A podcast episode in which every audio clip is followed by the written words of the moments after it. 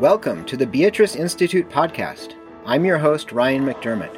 I'm a professor of English at the University of Pittsburgh and faculty director of the Beatrice Institute, an ecumenical learning and research community that supports advanced inquiry in the Christian intellectual and cultural traditions. Animated by intellectual friendship, inside and outside the Academy, Beatrice Institute serves all who pursue the beautiful, the true, and the good.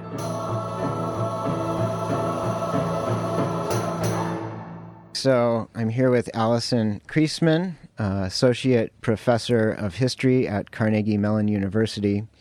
And Allyson, your specialty is the Reformation, the German Reformation in particular.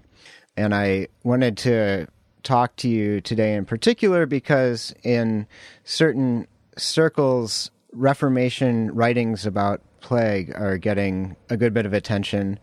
And Martin Luther wrote this tract that circulated widely in Germany, was printed in something like 15 editions, and was a response to plague in his own time. I recently recorded that, and it's available on our Beatrice Institute podcast. Fairly long. It took me about 45 minutes to read it out loud can just imagine uh, it, it's one of those things where Luther is like he sort of you can tell he's sort of getting to the end and then he comes back and he's like I'm going to write another two pages. That's typical Luther. but I think it's particularly interesting to back up a bit and put Luther and the means of dissemination there and what he was what he was actually doing by writing and publishing this tract. Your recent book is uh, Censorship and Public Order in Reformation Germany. And in that book, you're looking at publication, what it means to to print and to have freedom uh, of speech, and and in this new burgeoning economy of of print, and then whether or not censorship is is just. And it strikes me that in the present time, it can be you know difficult to know whom to trust. On the news, we have headlines concerning lies and misinformation, and these are nearly as common as headlines about positive findings and research developments. So, to what extent has credibility been a major issue in times of crisis in the past? Well, I think it's always been an issue, and particularly in Luther's time, it probably would have been an even more pressing issue than it is today. You know, in the 16th century, when Luther was writing, the field of journalism as a professional discipline hadn't yet emerged. And so there was really no consensus at that time as to the standards of reporting and how you could recognize and evaluate truth in print. You know, nowadays we trust that, uh, you know, professional journalists are going to be objective in their reporting. You know, that they're only going to report information that they know to be true. But in the 16th century, printers just printed whatever they thought they could sell and it would be very difficult for a reader to know what that was based upon. Oftentimes, they were simply reporting rumors. Often, uh, news accounts were very sensationalized. And so, you know, news of issues of, of you know, important public interest like stories about plague or information about wars, you know, would be very difficult for readers to know that they could trust. And and this was a real problem for political authorities at the time because because the the press circulated information that was of dubious quality political authorities recognized that this had the possibility to not only mislead the public but also to to call their own legitimacy into question and you know kind of uh, shake public confidence in their political leadership. So it was something that early modern officials tried to very carefully regulate um, particularly when it came to important issues like news about war or news about plague you know a rumor uh, coming out that there was plague in the area could very quickly spark panic. And so um, early modern authorities were very keen to uh, try to stop that kind of rumor mongering uh, not only in print but also in the oral culture of the streets. And when you say the press, um, are we talking newspapers or what? What are the the means of dissemination? What's the kind of publication structure at the time? Yeah, you don't have a um, a periodical press like newspapers in the way that we would recognize them today until the latter 17th century. You know, you don't get newspapers that are coming out on a, partic- a, a predictable interval like a weekly paper or a daily paper, uh, as I said, until the, the latter 17th century. So in Luther's time, the, the news accounts that would be circulating were usually just these ad hoc broadsheets that would be that would come out whenever a, a, printer had information that he thought would be of public interest. So, you know, they, they came out on a very unpredictable sort of interval. And as I said, the basis on which they were reporting was never entirely clear. And so um, the trustworthiness of that information would not have been immediately obvious. Interesting. And it's also interesting that, as far as I gather, could gather, uh, Luther's plague letter was essentially a compilation of the types of things that he would say from the pulpit, and he was specifically exercised to address plague from the pulpit when he heard a rumor in Wittenberg. It was reported that some grave diggers had gotten drunk and were making fun of the corpses that they were supposed to be burying by standing them up and kind of jeering at them. And then on one occasion, they pushed the widow of one of these dead bodies into the grave as a joke. And so, you know, everybody was outraged. Luther was outraged. And this contemporary letter says that, that he preached for hours on this occasion. So, how does that kind of oral dissemination of, of news, how would that fit into the kind of ecosystem of information at the time? I think it would probably have been the primary means by which most people uh, got information about issues like plague in the area. I mean, you have to keep in mind that literacy rates were really pretty low at this time. Um, in an urban community, um, like Wittenberg. Wittenberg was not a very large uh, city, but you know it was nonetheless a city. Um, there was a university there. The literacy rates in a community like that might have been maybe 30% of the male population, um, with women usually less literate at every social level. Uh, once you moved into the countryside, the literacy rates dropped uh, dramatically down to maybe three or four percent of the population. And so most people couldn't have turned to these printed news sheets to get information. They get their information through, you know, word of mouth, the talk in the streets about these kinds of issues. And so in that kind of environment, rumors about plague would have re- been really pretty explosive uh, or potentially very explosive to the extent that they're circulating false information you know that could be a real challenge for the local authorities. And you know a, a, story such as you recount would have been you know deeply disturbing uh, uh, you know understandably so um, for people in wittenberg. And i'm sure that that luther felt that he needed to speak out forcefully uh, to try to calm people's fears and and to um, you know uh, smooth over some of the distress about these kinds of reports. And in his letter, he has this section that surprised me. It's a section that is stridently urging people not to forsake their home and their family, husbands not to leave their wives, mothers not to leave their children in, in time of plague. And when I read it the first time, I thought, he's being sensationalist here. Nobody would do that. But then it turns out that this was this was actually a significant problem in the bubonic plague, which was far worse, more intense than anything we're experiencing now.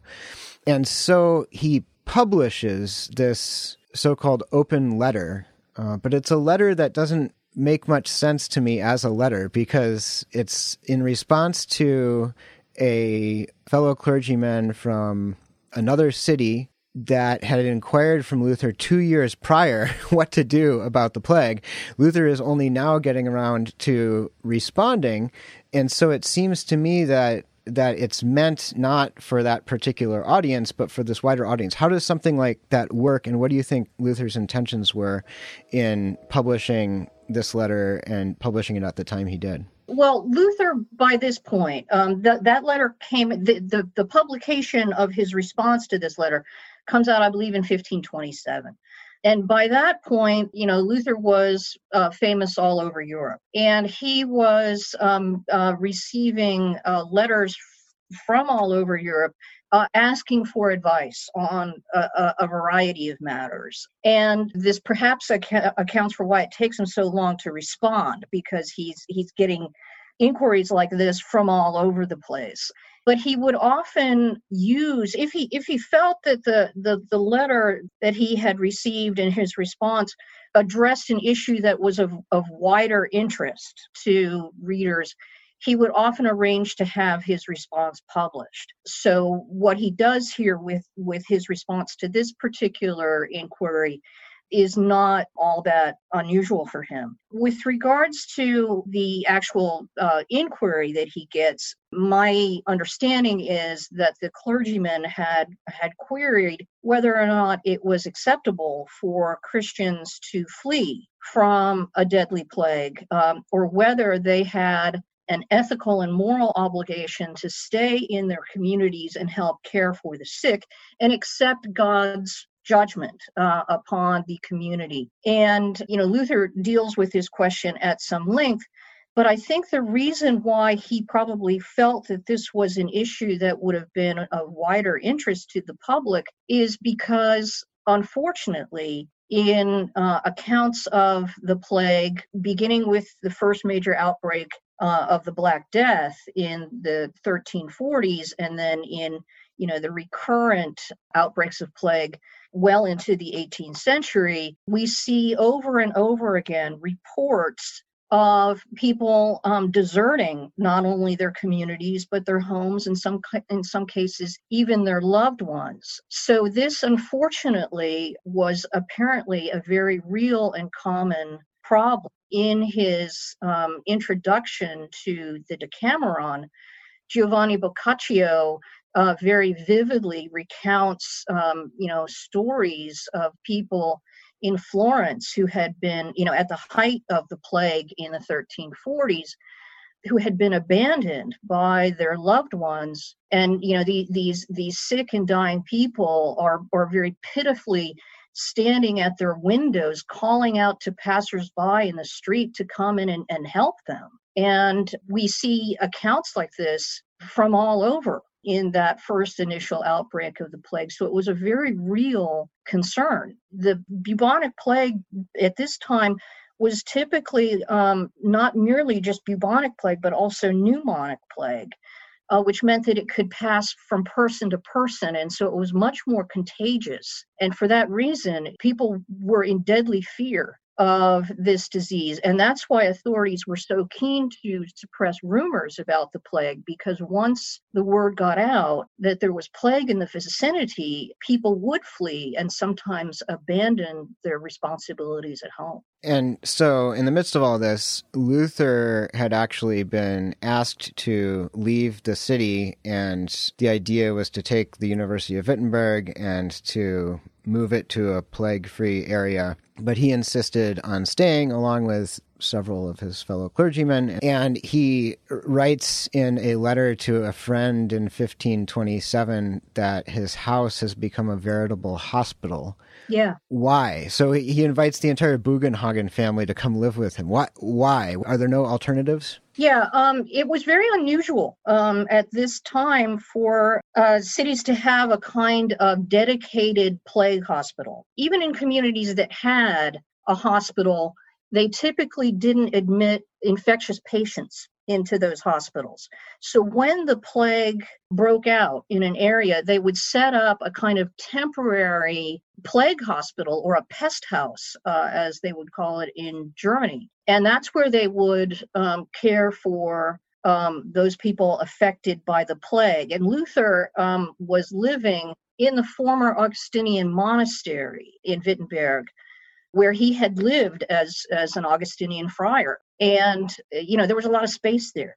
It was essentially a dormitory. So it would be a perfect setting for to, to establish one of these temporary plague hospitals. Okay, so I envisioned him with his fairly new wife, pregnant with their second child, and I think their son was sick at the at the time. Uh, I envisioned him just inviting more people into the house, imagining my own house, inviting other families in, and thinking, "Oh my goodness!" Uh, but this this makes more sense. Yeah, in better times, he and his wife Katharina would um, rent out rooms to students at the local university as a way to supplement um, his income as a pastor and a university professor. Um, so they usually had a lot of boarders living in their home and, uh, you know, taking in the Bugenhagen family and, and these people aff- afflicted by the plague probably, you know, would not have been that much of a, a you know, a, a stretch on, on, on the house's resources.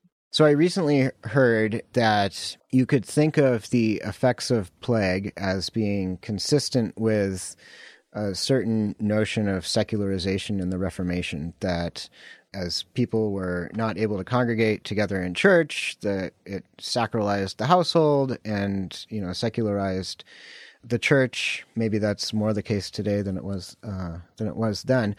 But hospitals are make us think twice about this kind of simple secularization hypothesis, right? Why is that?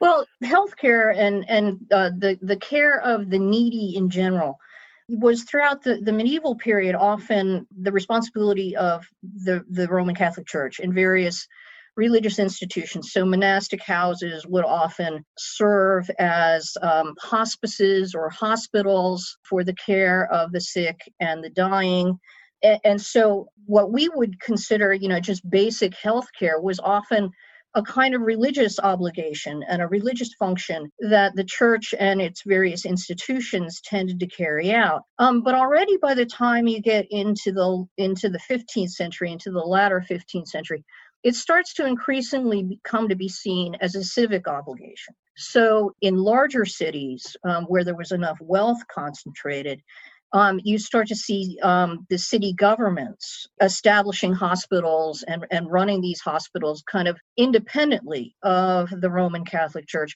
You also start to see, you know, wealthy benefactors establishing um, hospitals uh, in cities, or sometimes corporate organizations like trade guilds might establish a civic hospital.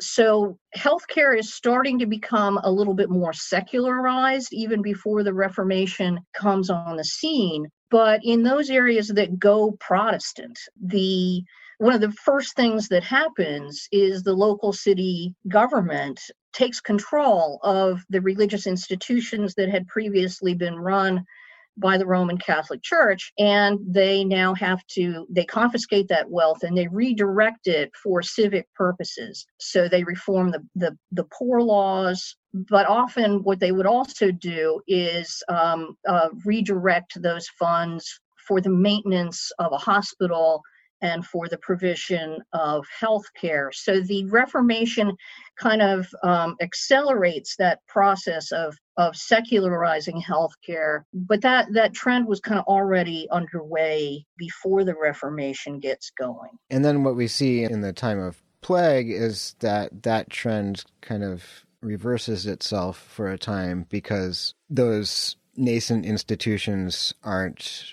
set up for plague. And so you get people caring for each other out of charitable religious duty in their own homes. And that's part of what Luther's arguing in, in the letter is that if you're able to care for your neighbors and for your family, it's your charitable duty as a Christian to do so. Yeah, you don't start to see, you know, really strong networks of hospitals in general or or plague houses and you know regulations regarding quarantine and sanitation ordinances before the middle of the 16th century. So at the time that Luther's writing in the 1520s, these kinds of institutions would have been rare And I think he mentions that in the letter that it would be a good idea if uh, you know every city established hospitals like this but he says something to the effect that there's very few of these kinds of institutions and therefore neighbor has to care for neighbor. And he, I, I think what luther is pointing to is a feature of early modern life that was really kind of fundamental to their society. You know this is a time in which there's not a lot of some of the the kind of communal resources that we take for granted like the maintenance of a hospital or you know a, a police force for example. Um, these kinds of things were kind of left up to the community to organize for itself. So in in that kind of a situation this christian obligation of helping your neighbor this principle of good neighborliness was a kind of foundational idea. It was a kind of imperative that magistrates and moralists appealed to constantly in this time period. And Luther is is um, reflecting that same basic idea in this letter. Would Luther be on Twitter if he were alive today? I don't think there's any doubt but that Luther would be on Twitter. You know, one of the things that made Luther successful as a reformer was his very savvy ability to use every means of communication that was open to him to get his message across. You know, he um, uh, not only used the power of the printing press um, to get his ideas across, he also wrote hymns. Often based on popular folk songs. Many of the hymns that Luther wrote continue to be sung uh, across the Christian world today. His uh, greatest hit is undoubtedly a mighty fortress is our God, which is still very widely um, included in Christian hymn- hymnals today. But he also, um, because the literacy rate was so low, um, he also used visual propaganda to get his ideas across. Um, so, partnering with artists to uh, kind of communicate his sometimes arcane theological ideas in visual forms that were not only very arresting, but easy for even an unlettered person to understand. So he kind of um, harnessed every form of media that was available to him to get his ideas across. And if Twitter had been around in the 16th century, I'm sure he would have used it. And Instagram and TikTok Oh yeah, he'd, as well. He'd be on all of those. yeah. Well, moving away from Luther a bit, a recent Wired op-ed declared Twitter and Facebook must not allow Trump's COVID-19 lies.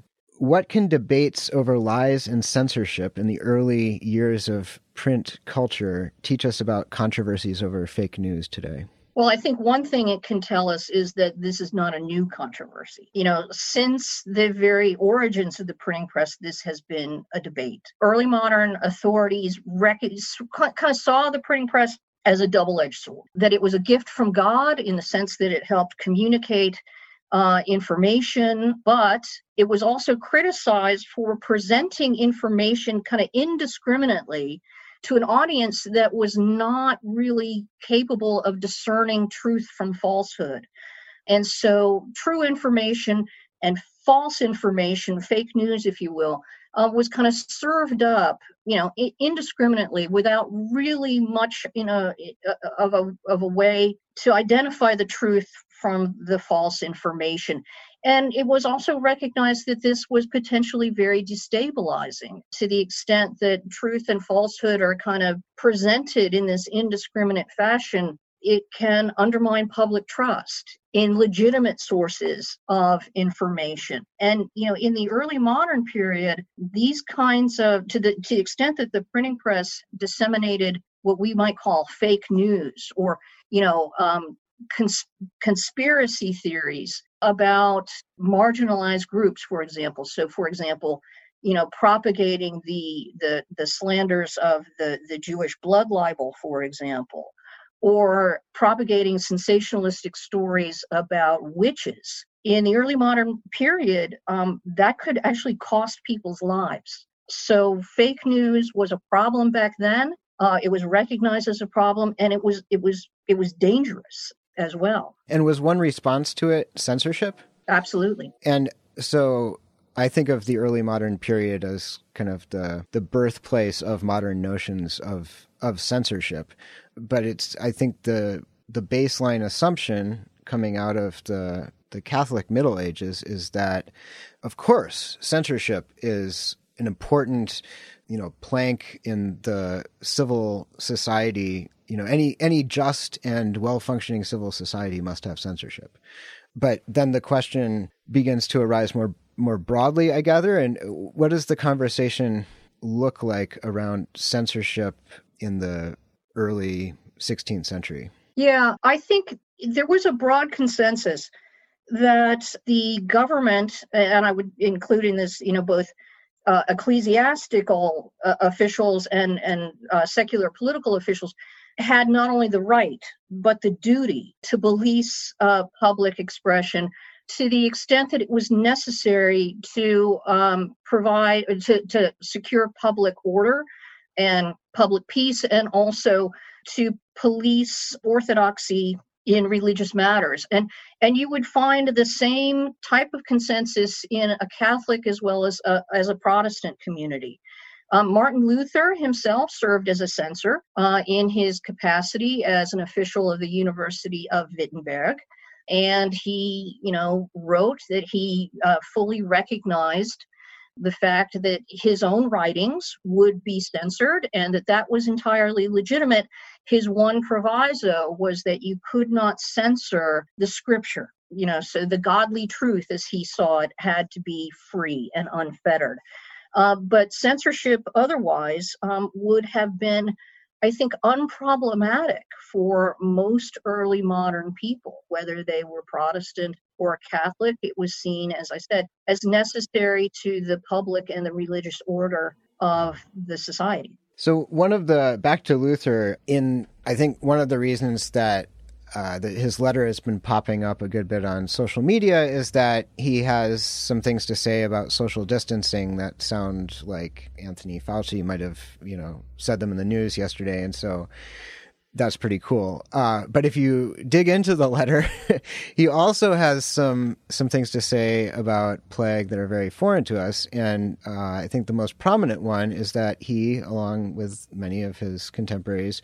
believed that plague was spread by evil spirits. And then this doesn't mean that it was just a spiritual thing. They understood something of the biological transmission of the disease, but they thought that evil spirits were the were the efficient causes of, of the of the transmission. And so, you know, what other ways was plague understood at the time in religious terms and not purely what we would recognize as medical terms today? Yeah, early modern people uh, tended to hold simultaneously uh, different views about the causes of the plague. And Luther's letter, I think, is a really good reflection of that. So, plague could have both supernatural and natural causes. It could have sort of direct causes and more remote or indirect causes.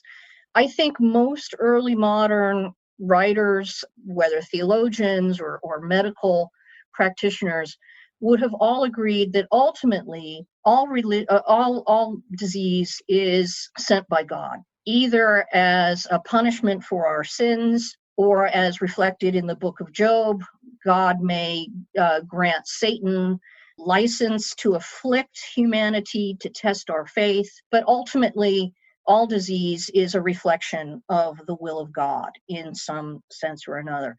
And when Luther talks about evil spirits as being the cause of disease, I think that's what he's talking about. He seems to be suggesting that God, for reasons known only to himself, has given the devil license to afflict us in this fashion. Um, he talks at one point about how the enemy, that is um, the devil, um, has uh, sent poison into the world to cause the plague. So that's that's a, a clear reflection of this kind of supernatural causation of disease generally and the plague in particular.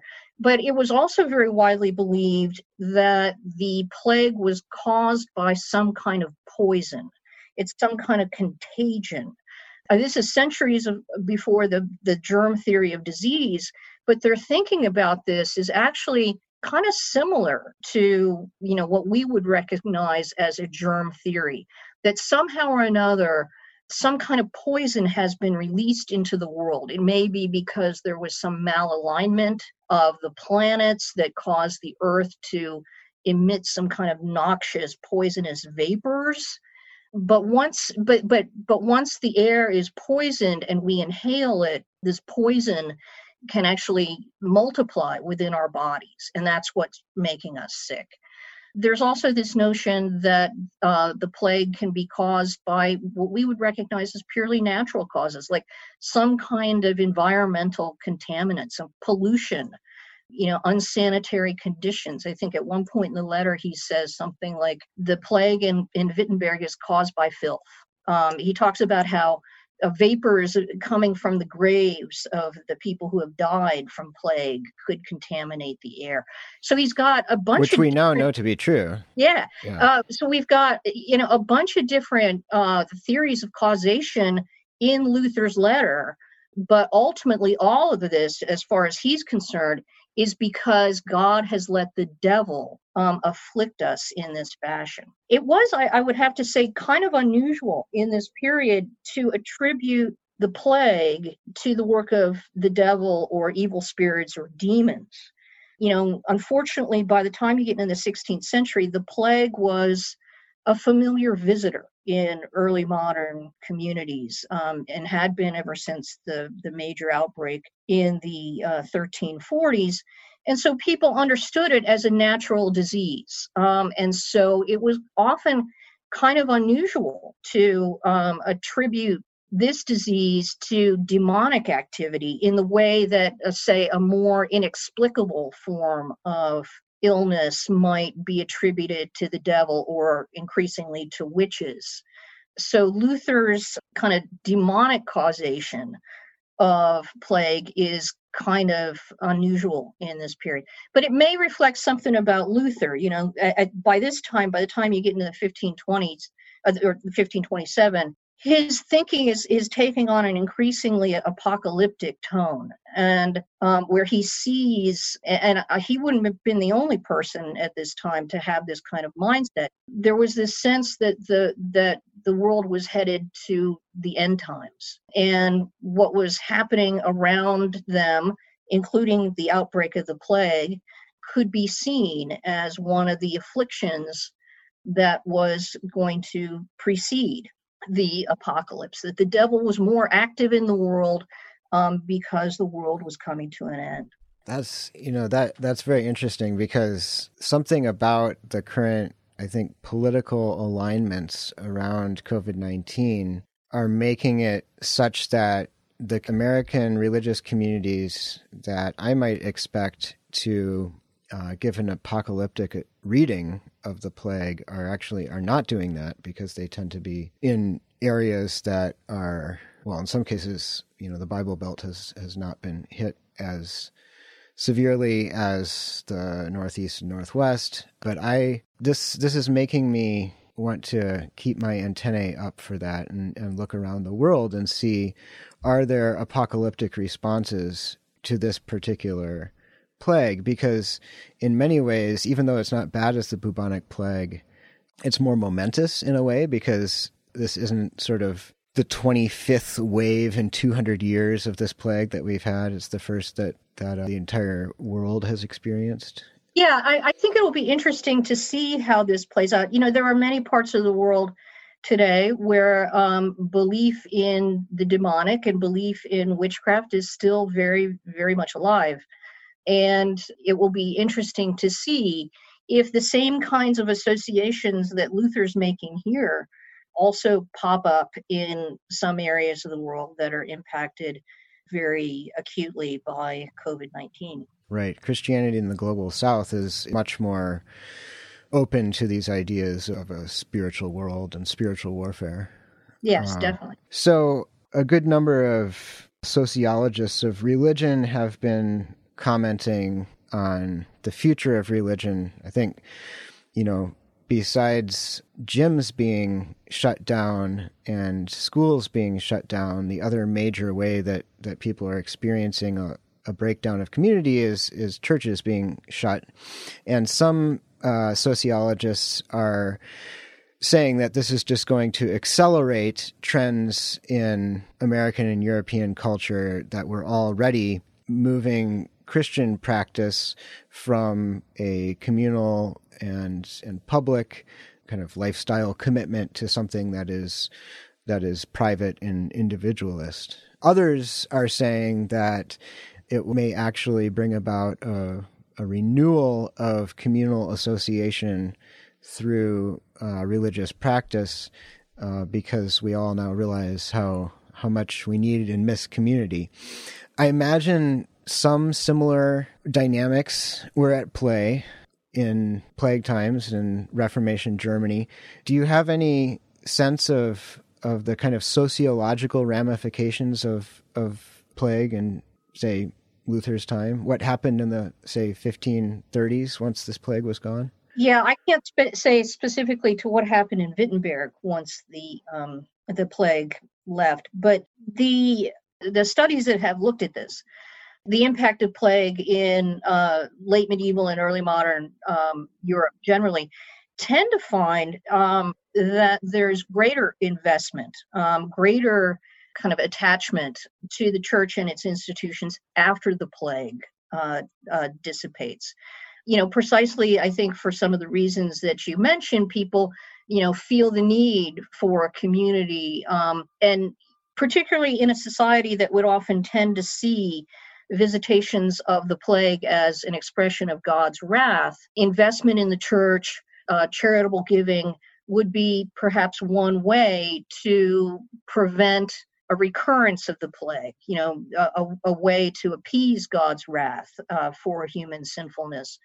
It also, I think, you know, to the extent that this shows up in in the historical records, at least in in the writings that some people left behind, recounting their own personal experience with the plague, they often speak of uh, feeling a, a greater depend. It made them more aware of their dependence on God and God's mercy and more aware of their need for God. And so rather than causing them to turn away from the church um, and their, their spiritual community, um, they seem to be even more invested in it than had been the case, uh, you know, perhaps before the disease um, had affected them. You know, obviously, there's going to be a financial impact um, in the early modern period, particularly in communities where the pastor's salary is being paid by the local community. If there's a, uh, you know very high mortality in that community, um, it's going to make it more difficult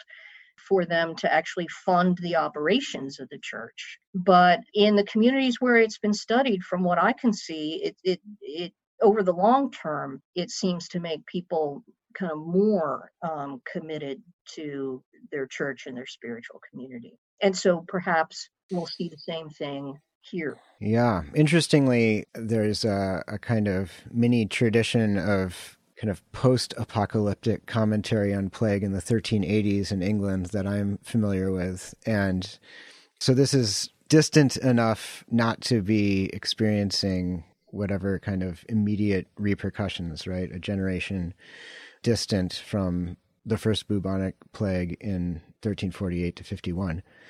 But what people there are saying is, you know, you would think if anything were to change people's ways and and bring them to Jesus, it would have been it would have been 40 to 60% of our population being wiped out. But in fact, nothing has changed. People are, you know, even more corrupt than they were before.